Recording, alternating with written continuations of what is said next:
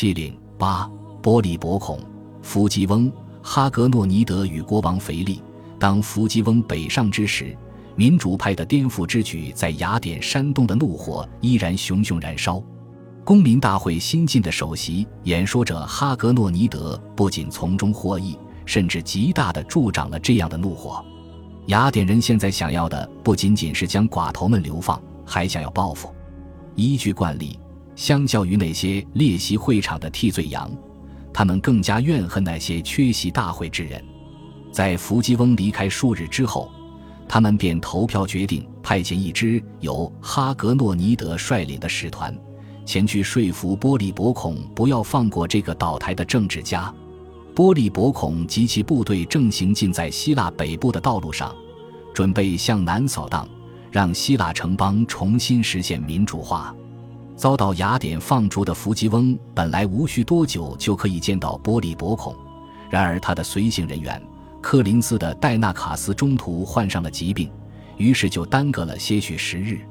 虽然哈格诺尼德在伏基翁出发数日后才离开雅典。但是他和伏基翁几乎同时抵达了法里吉村镇附近的波利伯孔营地，这两位宿敌就这样被带到了波利伯孔的面前，仿佛即将举行一场即兴的辩论。波利伯孔通过让受自己监护的腓力国王担任主审法官，让这位蠢笨的君主坐在金色华盖下的宝座之上，来使整个审判过程变得严肃庄重。无论他最终做出了什么样的决定。都可以被视作国王的裁决。波利伯孔对伏基翁的问题深感棘手，因为伏基翁多年来一直都忠实地为马其顿的利益而服务，但是现在他站到了希腊自由令的对立面。这场审讯在肃穆的氛围中开始了。戴纳卡斯认为自己是马其顿的朋友，所以率先起身代表伏基翁发言。他曾经帮老者安提帕特将伯罗奔尼撒管理得井井有条。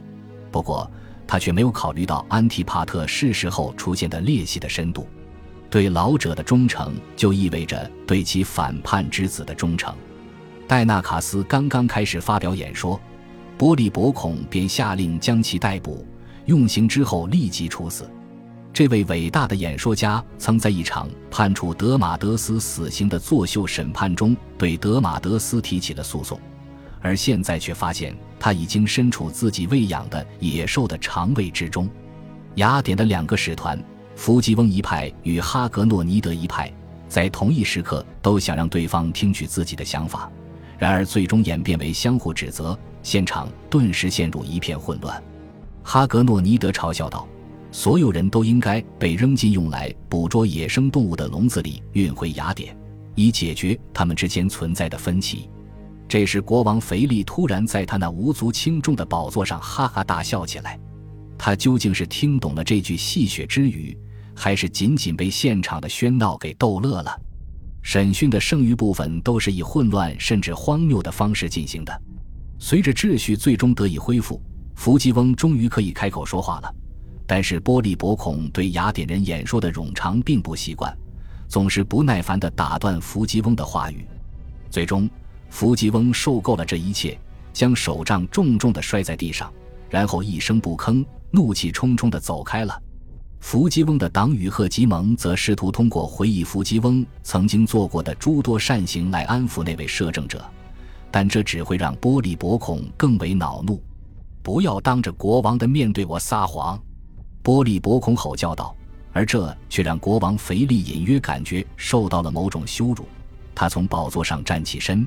试图用长矛刺伤赫吉蒙，波利伯孔赶忙跑过去，用手臂搂住腓力，将他束缚住，然后匆匆宣布终止审议。伏吉翁还没来得及离开会场，一名武装卫士便上前将他逮捕。寡头派系的其他人意识到自己所图之事已经在马其顿人的法庭上失败，于是纷纷仓皇逃离。波利伯孔则承诺自己会支持雅典的民主派。从而孤立反叛的卡山德的党羽。至于伏吉翁，虽然他曾经为马其顿尽心尽力，但是仍然难逃致命的厄运。